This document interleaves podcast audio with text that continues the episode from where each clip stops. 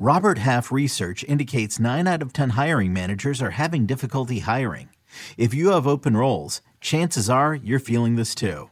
That's why you need Robert Half. Our specialized recruiting professionals engage with our proprietary AI to connect businesses of all sizes with highly skilled talent in finance and accounting, technology, marketing and creative, legal, and administrative and customer support. At Robert Half, we know talent. Visit RobertHalf.com today.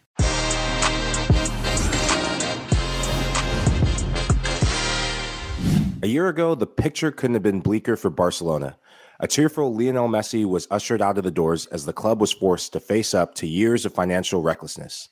Fast forward to today, and there's a new sense of optimism at the Camp Nou. A new president, an iconic new coach, and an array of big name new arrivals. But scratch beneath the surface, and you can't help but feel that things seem too good to be true. I'm with Jonathan Johnson to discuss the Catalan club and all the chaos it's causing on the transfer market. Qué Golazo begins now. Hey, everybody, I'm Michael Lahoud, back from vacation, sun kissed, tanned, and back with the show. I'm with Jonathan Johnson. JJ, how are you doing? Yeah, doing very well, thanks. And I'm glad to hear that you have your batteries recharged. Yeah, you know, a little bit of Mexico. Have you ever been to Isla Mujeres? I haven't. Uh, it's definitely on the list. Uh, funnily enough, I, I, was due to go to Mexico uh, before COVID, and the girlfriend and I had to cancel our plans. Unfortunately, haven't gotten around to rearranging them since, but hopefully someday soon. Well, speaking of rearranging, a club that's been rearranging world football and rearranging things in La Liga, FC Barcelona.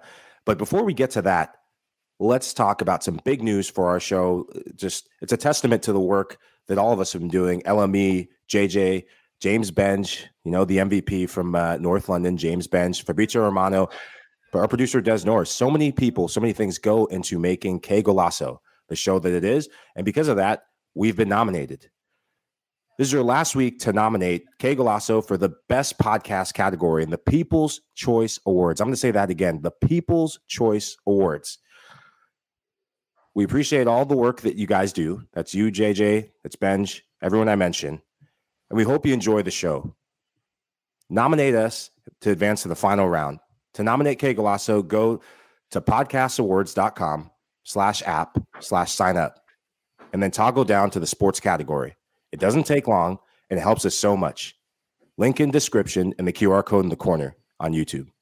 Let's get back to FC Barcelona. JJ, what is happening? Give us a little bit of the backstory because I feel like every time I turn on my phone, Barcelona is dominating all my apps. Yeah, it's crazy. I mean, I don't think any of us, uh, you know, saw Barcelona being in this situation. I mean, I guess we had a taste of it in the winter transfer window when they were able to bring in guys like Aubameyang, uh, you know, but we were kind of used to, you know, Barca almost being like you know going cap in hand to, to, to various clubs around Europe because of their financial situation. Suddenly, there's been a massive turnaround. You know, this explosion, this influx of uh, money, uh, and you know, suddenly they're able to bring in guys like Robert Lewandowski. So you know, it really sort of changes the the, the feeling around uh, around Barca. You know, for the fans, for for us as pundits, you know, from the outside looking in, uh, you know, and really uh, it's it, it's very very difficult to you know to, to, to just sort of you know analyze at a quick glance because there's just so many different moving parts to this topic. I know we're going to get into the the nitty gritty shortly, but you know it does it does almost feel too good to be true. I mean, you look at some of the stuff that's being discussed at the moment. Uh, you know, sort of Barca selling off, uh, you know, parts of their of their TV rights uh, you know, to, to, to companies, which feels like a very short term gamble. So, you know, I, f- I feel like, yeah, sure, I can understand the excitement, uh, you know, surrounding Barca right now. But, you know, for them to be sort of performing these kind of like desperate acts, it's also quite worrying considering where Barca were even just a couple of years ago. Yeah, I remember when the, the, the original story broke out. I think it was August of 2021. Joan Laporta coming back to FC Barcelona a president that was really the president that ushered in the golden era, the Xavis, the Iniestas, the treble winning teams. But underneath the surface, it seemed like there was a lot more going on. What was your, what was your initial reaction when that story broke out about a year ago? I mean, it was, uh, you know, obviously it was a big deal at the time, uh, and I was, I was curious to see, you know, sort of how true he could stay to his word, given, you know, some of the, the, the, the crazy promises that that he was basically making, and then obviously things took a turn for the worse. Mm. Uh, you know, when Messi was essentially forced out of the club because of the financial situation, uh, and I think you know, for quite a while at the beginning of his tenure, uh, you know, he had bitten off more than he could chew, Laporta. Uh, you know, I think he has identified what he feels is the best way to get around that.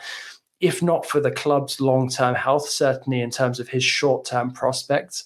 Uh, and, you know, I'm kind of tempted to say that, you know, he kind of ushered in the era that ultimately took them to the very top of the game, but ultimately, also, mm. you know, also did a lot of damage, uh, you know, to the club. And you know, he's now potentially overseeing a new era, which you know could also do you know very similar you know get them back to towards the top in the short term and then potentially have you know some very harsh long term ramifications uh, you know on this footballing institute so it is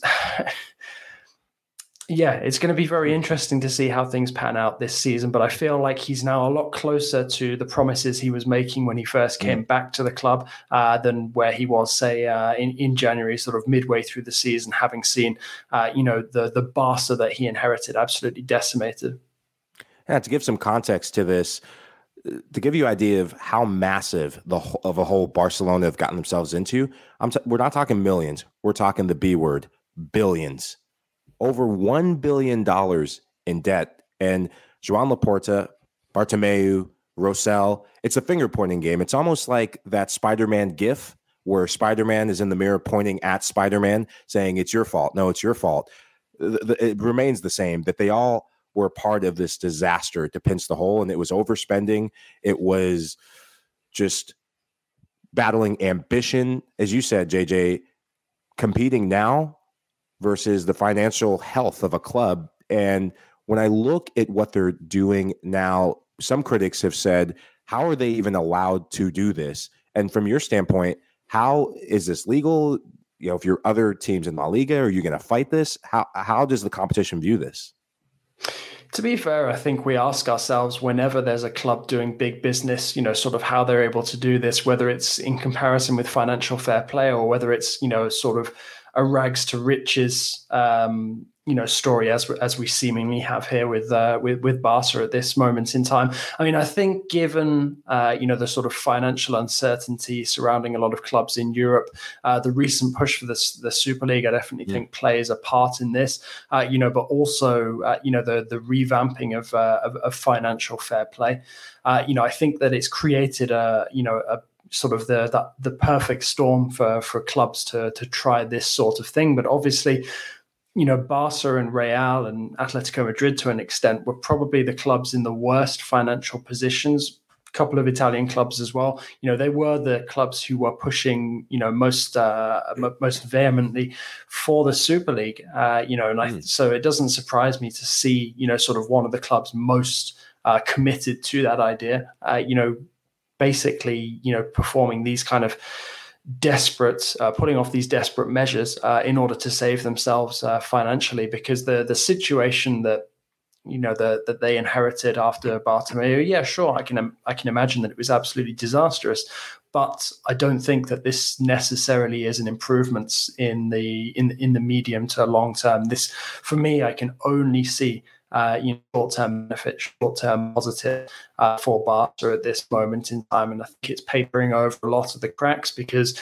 you know, fundamentally Barca is a flawed club. It's not the giant mm. that it once was, uh, you know, and I think in terms of an institution, uh, you know, it has fallen a long way, uh, you know, over the past ten years or so, and I'm not sure that a, a, number of these big name signings coming in, uh, you know, necessarily repairs all the damage that has been done over the last sort of five to ten years.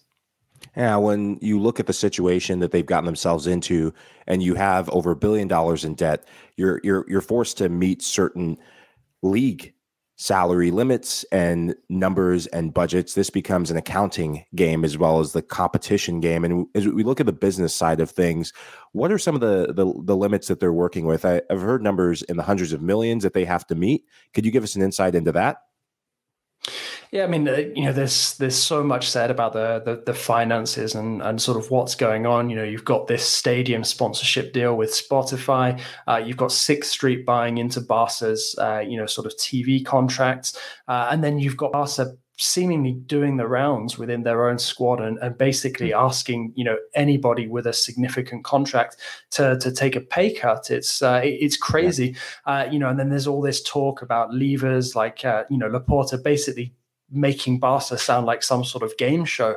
Uh, you know, and I, I think uh, it, honestly, if I were if I was a fan, I'd I'd be concerned. And sure, you know, for for us, you know, if you're not necessarily sort of emotionally invested in today's Barca, uh, you know, it, it's it's kind of amusing, you know, sort of wondering how they're pulling all of this off, that kind of stuff. But you know, the the financial gymnastics involved in actually making this kind of thing happen, uh, you know, it's it's potentially damaging it, and it's not necessarily you know damaging potentially damaging just for Barca. Any clubs that are doing business with them at the moment. I mean, the transfer deals that are being struck right now. You know, are the clubs getting that cash immediately? Are they going to have mm. to wait for it? Is there a chance that they may never get that money because of the way that these transfer deals are structured?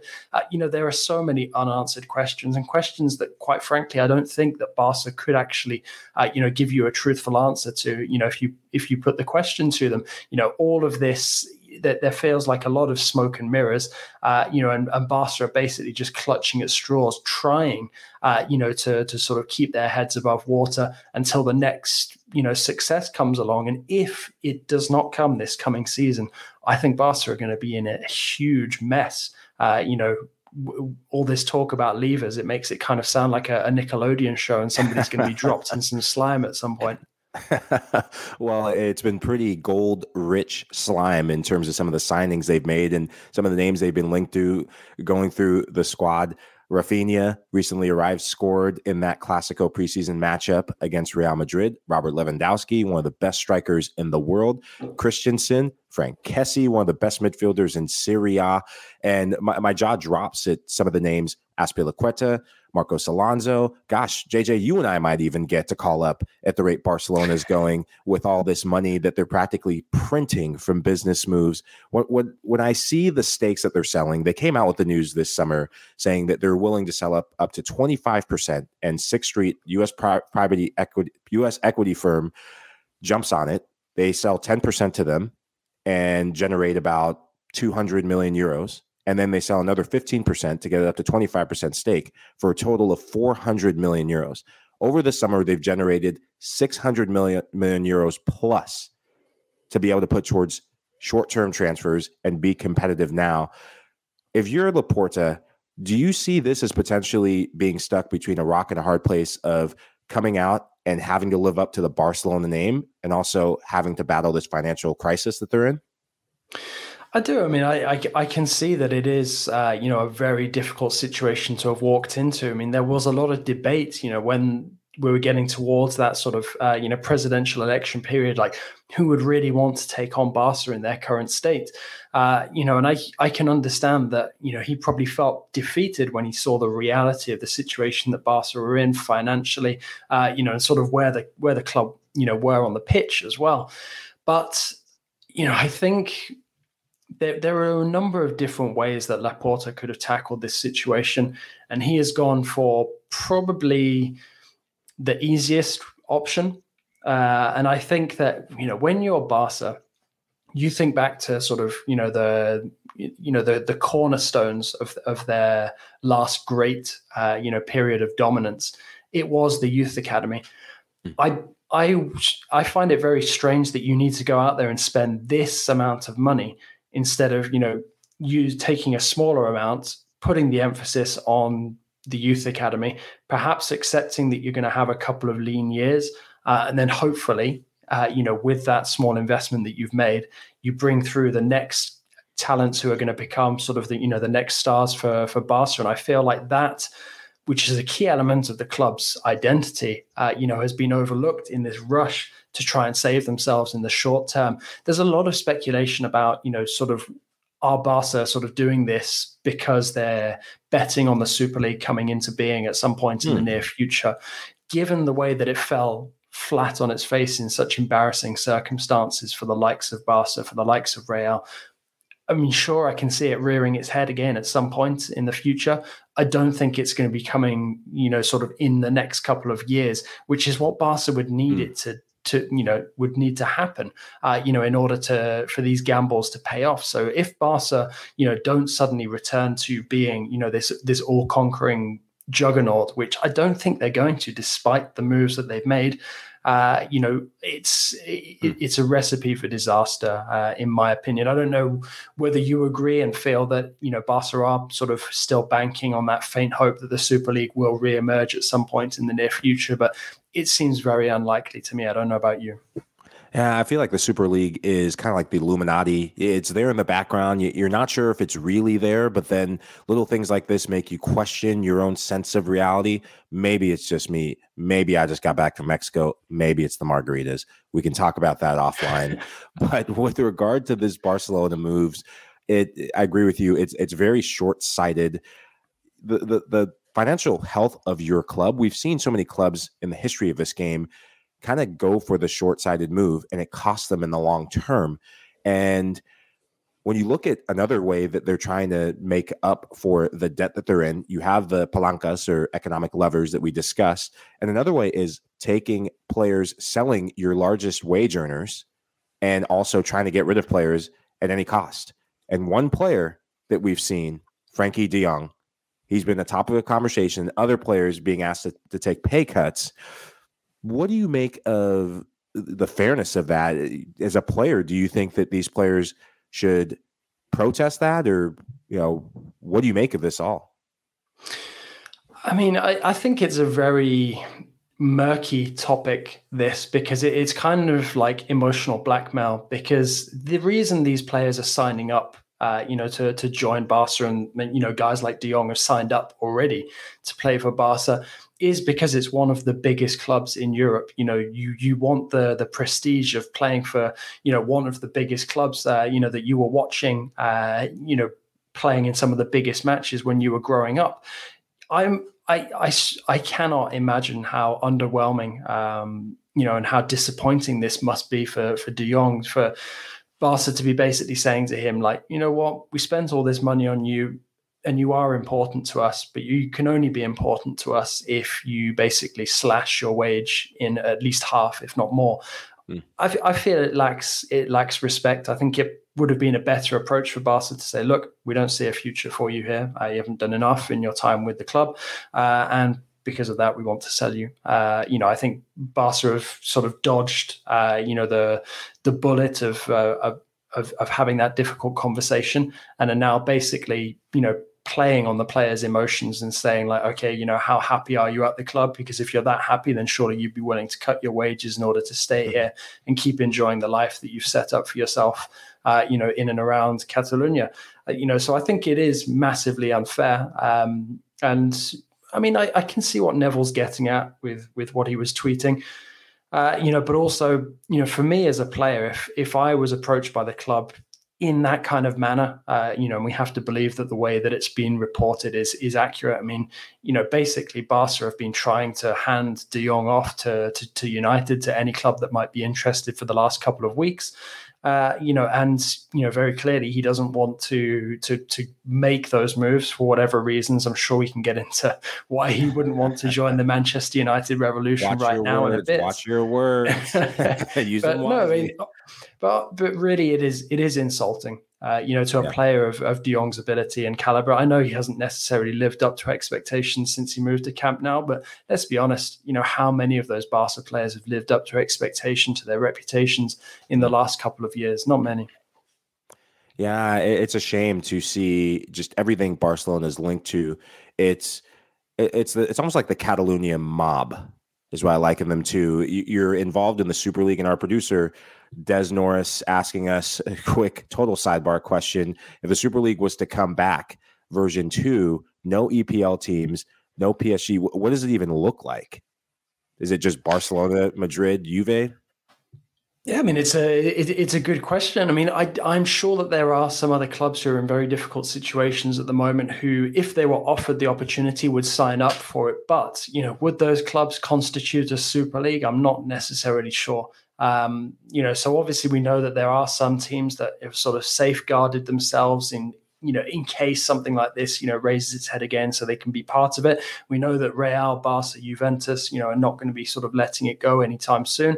But you know, I think that a lot of clubs woke up to the reality of, of, of how much resistance there there will be to the Super League in the future. Still, uh, you know, given you know what happened just over a year ago, and I don't think that that will change anytime soon. And the you know, knowing that you're not going to be able to call upon, uh, you know, clubs like PSG, uh, you know, what one of the the the the biggest clubs in the world in terms of the players that they have and, and people wanting to watch them week in week out and a club that's infinitely better run than Barca like Bayern. You know they'd be why why would they risk their futures same for a lot yeah. of the Premier League clubs as well. You know, Man City, for example, if we're you know sort of sticking in the same kind of uh, band as uh, as PSG, you, you know, your Uniteds, your Arsenal's, your Liverpool's. Why would they sign up for a repeat uh, of what happened? Uh, you know, just over a year ago. It's it's madness. So there is a lot of desperation now. Uh, you know, and it's crazy to say that about the European champions Real Madrid as well. Perhaps a bit less desperation with them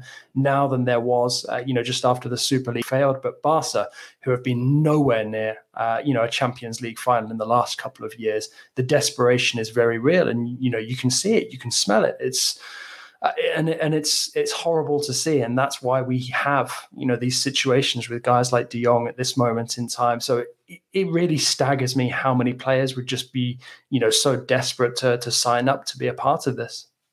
Well, Barcelona are, are, using mechanisms and things that we've seen glimpses of in the past from the World Game, but never to this extent. If they keep selling off their rights, selling almost like a fire sale within to the public, to anyone who will buy. At what point should UEFA, in your opinion, step in?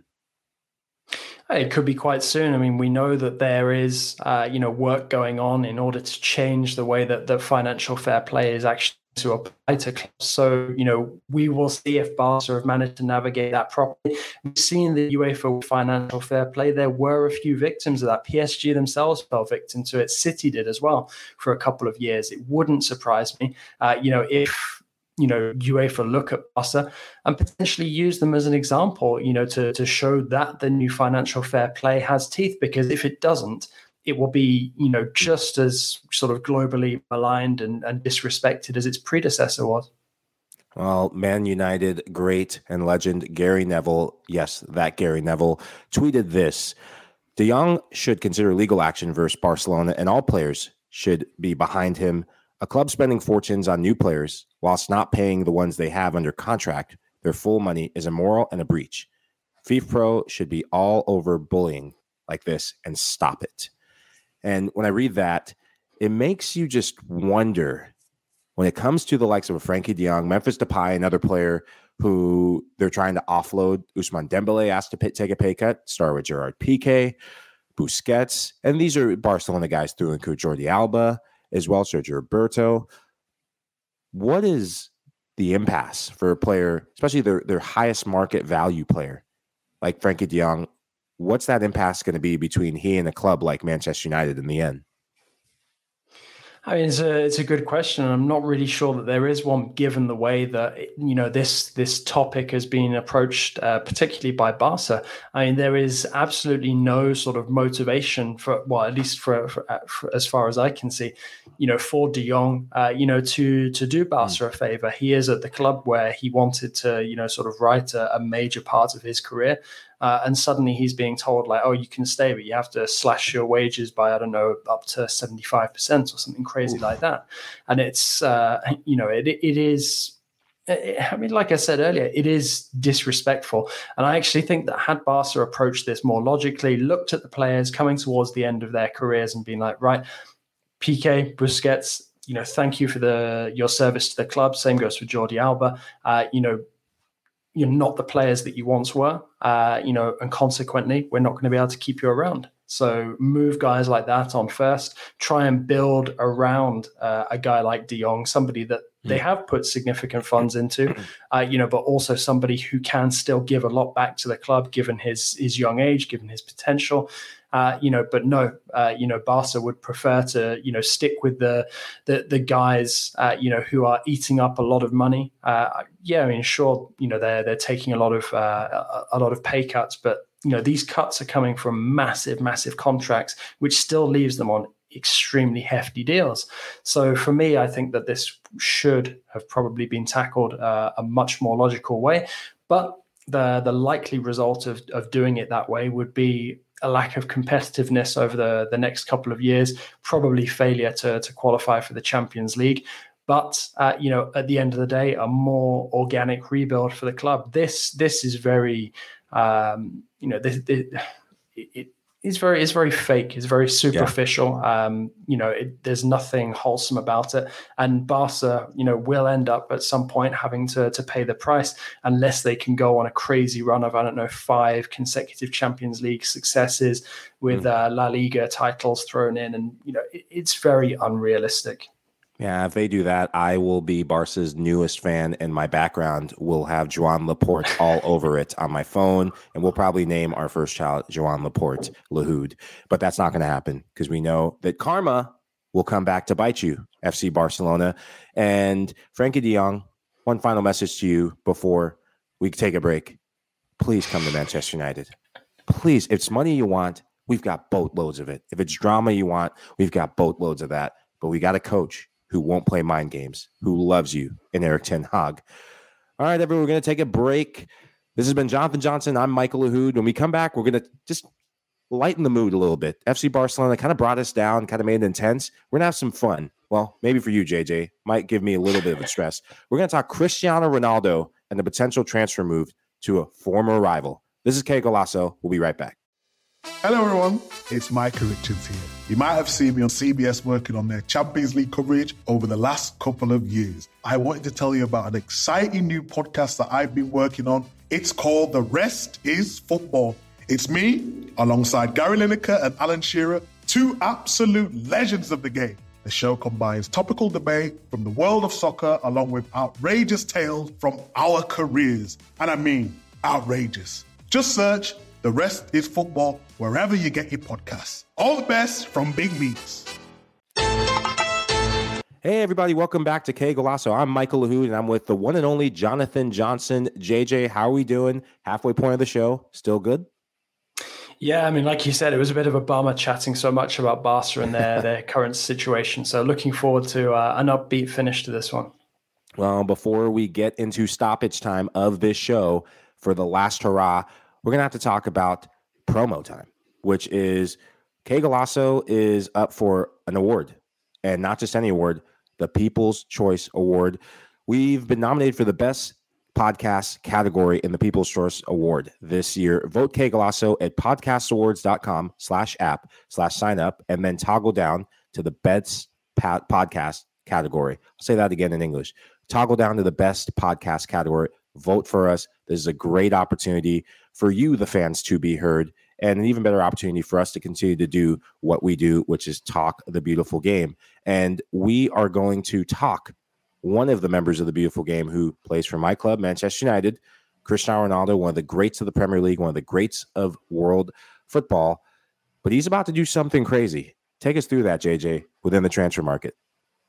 Yeah, so there's a lot of speculation out there that Atletico Madrid might emerge as you know a potential landing point for Ronaldo. Uh, you know, Manchester United, you know, potentially looking to to move on from him. Ronaldo himself not happy with the fact that you know he won't get one last shot at potential Champions League success, uh, and you know, it, ov- obviously we know that uh, Jorge Mendes is an extremely influential agent, you know, but even just the idea, I think, uh, you know, of a Real Madrid legend like Ronaldo, you know, potentially, uh, you know, going back to Madrid, but not with Real, with uh, their bitter rivals Atleti instead. I mean, it's it's it's all a bit mind-boggling, and and in order to do so, it would also mean you know turning his back on Manchester United as well, a club where you know okay, maybe he's not got the same status as he does uh, with Real Madrid fans and their fan base because of all the things he achieved with Real, but he's still, you know, very highly regarded at Old Trafford, despite the fact that he's not the player that he once was.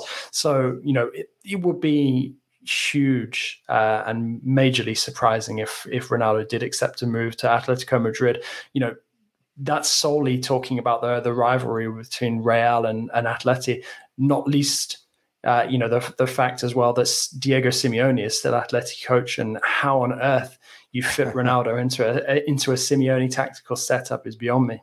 Yeah, I, I woke up this morning thinking about this when this initial news broke out, and I just tried to picture my Cristiano Ronaldo pressing for 90 minutes. I think the only time I see Cristiano pressing is for, in the for, gym ni- for 90 minutes. For, for, to see him well, for, for nine. 90 seconds. For 90 seconds. the only time we see him pressing is doing bench presses in his gym on IG Live. Um, yes, I tune in for those. But this is this brings up another question and the bigger question. Could this be one of the biggest kind of transfers that sparks controversy of all time, or where does this rate in transfers that spark controversy in world football? I mean, I think it would be hugely controversial, but also at the same time, I think it would probably be a good indicator as to Cristiano Ronaldo's current star power. Because let's be on, let's be honest, you know, it's been on the wane for a while now. Juventus didn't work out the way that he wanted it to. United hasn't worked out the way that he wanted it to. And I'm not saying that he's, you know, become a, a no-namer uh, in Europe, mm. not at all. But uh, you know, I think it's fair to say that Ronaldo's star is not shining as brightly as it used to, and I think that this would be more a reflection on him, uh, you know, than than Real if he was to to decide to to join Atleti. Obviously, I think it would be more bitter if he had left Real and gone straight to Atleti. You know, his kind of career path has been a bit diluted since then with his stint in Italy and then his return to England. Uh, and I think it actually would just show sort of the desperation, uh, you know, for, for, for Ronaldo to have that one last shot at glory. Mm. Whereas it would probably be more. I mean, let me think about the way that I that I phrase this. It would probably be more respectable if he actually managed to help sort United out and get yeah. them back into the Champions League. Yeah, oh, man, I'm from your lips, JJ, to Mendes's ears and Ronaldo's ears as he's back, reported finally back in Manchester, hopefully for more than just a meeting with Ten Hag and the board. Hopefully gets back into preseason because the Premier League starts in only a couple weeks. So he's going to need to get up to speed wherever he goes. He's going to need to get back in shape and up to speed, which brings us to the fun part. We said this is going to be fun. What are the top three most controversial transfers in the history of the game. I've got my three. You go first, JJ. Well, I'll, I'll go with my first one, and there's no particular order to it. And I guess it was, you know, partly down to you know the the, the era that I was growing up, uh, and that was Luis Figo leaving Barca to join Real Madrid. That was mm. I, I, remember the first, you know, Barca Real Clasico uh, after he made that move, the pig head and everything. you know that that was pretty intense. I, I think the thing that I really find interesting about this debate is that there are a lot of divides that you, you just cannot cross. Some players do still cross them, but then there are other divides where you know players sort of crossing between those two clubs is actually fairly commonplace. Think about the Milan rivalry between Inter and AC. It's actually crazy to think about how many players have you know played for the two different clubs, uh, and then you've got PSG Marseille where you know former PSG players have gone and played for Marseille there's been a bit less traffic sort of coming in the other direction. Uh, you know, it, it's almost like a divide that's to certain clubs you cannot cross, you won't be accepted, which kind of makes the situation with Galtier quite interesting, given that he's a former Marseille player, uh, you know, and actually hails from the, the area as well. So for me, I think the first one on my list is definitely Figo uh, leaving Barca for Real. I remember that and, you know, everything that kind of blew up around it. Yeah, I'll go one for one. Let's go. You go one, I'll go one. You went number one. I'm going to go number one. This was before my time moving to the United States and really having access to watching the European game. I'm going to go Liga to the Scottish Premier League. I won Mo Johnston, Celtic legend, and you know about the great divide between Celtic and their arch rival Rangers. Mo Johnston goes from Nantes doing well in Liga, comes back to Scotland and decides to play for who? None other than Rangers. And that was almost chaos. Glasgow almost burnt down to pieces. And you said there's certain divides you don't cross. And very rarely have we seen players cross that divide. We've seen it in the past, but that was a big one. Mo Johnston scoring 52 goals for Celtic before moving around Europe, ultimately landing in France and coming back home for none other than Rangers. So that's my number one. What about number two for you? I mean, it's, it's definitely right up there. I mean, I think my choices probably reflect the fact that I grew up, uh, you know, sort of in the Premier League heyday, uh, you know, because I remember moves like Sol Campbell, for example, leaving Spurs for Arsenal on a free transfer and, you know, sort of the vitriol, uh, you know, that rained down on him every time those teams uh, met each other. So I think that that would definitely be up there. I mean, there's a number of different, uh, you know, examples that I can give. I mean, a good one, perhaps, you know, for for you might be uh, Van Persie when he left Arsenal to to, to join United, and you've got Adebayor as well when he left oh, Arsenal yeah. for City, winding oh, the fans up. Yeah. Nasri as well. There, there were quite a few around that time, so I'd say that they were probably a bit less bitter. Um, you know, but yeah, I I definitely rate Campbell um, yeah, up there for, for for me. I think it's yeah, I it was probably the first really big um, you know crossing of the divide that I saw given you know the fact that I was still living in England at the time so seeing that sort of every week on on match of the day uh, and and being able to tune in and watch the matches live and that was around about mm. the time that Arsenal were really building themselves up as a force as well.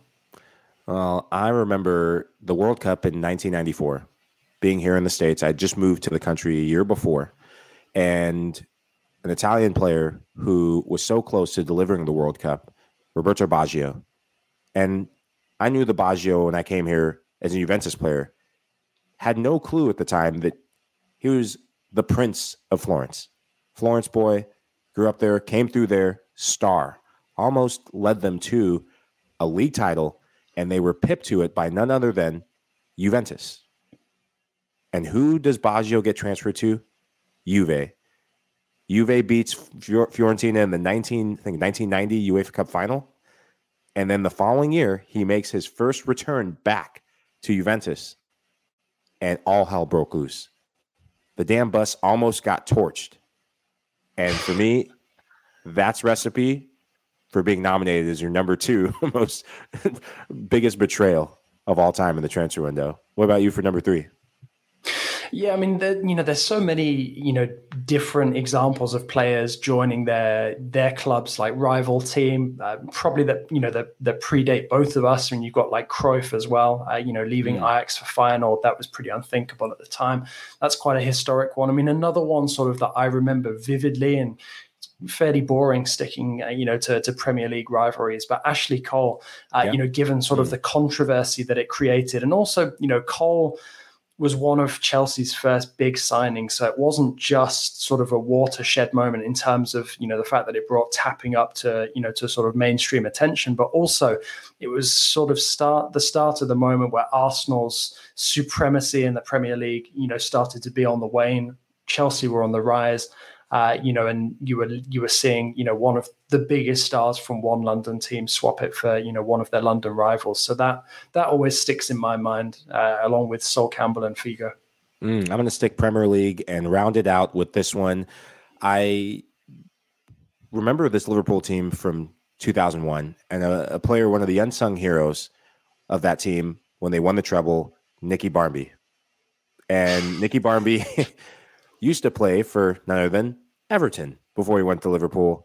And that was another just super controversial move. Everton fans, Evertonians still feel betrayed by Nicky Barmby. Nicky Barmby became a Liverpool great, helping them deliver that treble. And that is why he probably is not allowed to go to the blue half of Liverpool.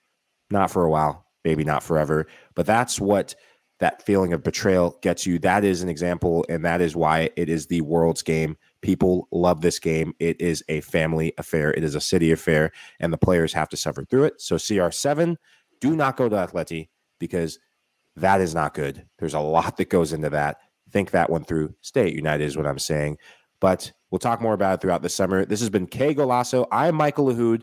He is Jonathan Johnson. JJ, final thoughts. Yeah, well, always a always a pleasure sitting down and uh, and having a chat. And you know, with uh, with all of that debate about controversial transfers, I'm just wondering when we're next going to see one. If there's possibly time uh, to see one between now and the end of the transfer window. You know, like you, I'm I'm not sure that Ronaldo to to Atleti is necessarily going to be the best fit. Uh, it wouldn't be as emotionally uh, you know taxing for me as it would be for you to see him leaving United again. But uh, I I don't think that there is any easy solution to, to what Ronaldo is seeking at this stage in his career. So, uh, you know, sort of if we take what we what we assessed about the Barca situation from earlier in the podcast, sometimes you need to go, uh, you know, for a longer term approach, you know, to, mm. to get the success you crave, not necessarily just take the short term fix.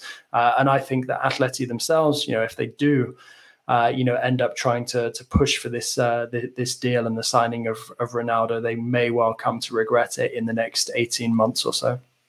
Uh, come summer, come signings, come controversy means one player comes in, another player comes out. I'm interested to see what happens if this gets pressured into and say something happens with it. I'd let you have to give up someone who earns a lot of money. And Antoine Griezmann, there's a World Cup. He plays for France. He performs from France. And I'd welcome him to Old Trafford any day of the week. But back to the Barcelona situation, I just wonder if it's coming to a point, and as we talked about the impasse before, Frenkie de Jong playing center back in two consecutive friendlies. I've been there as a player, and there's always a tipping point. There's a point where a player says, enough is enough. I want out.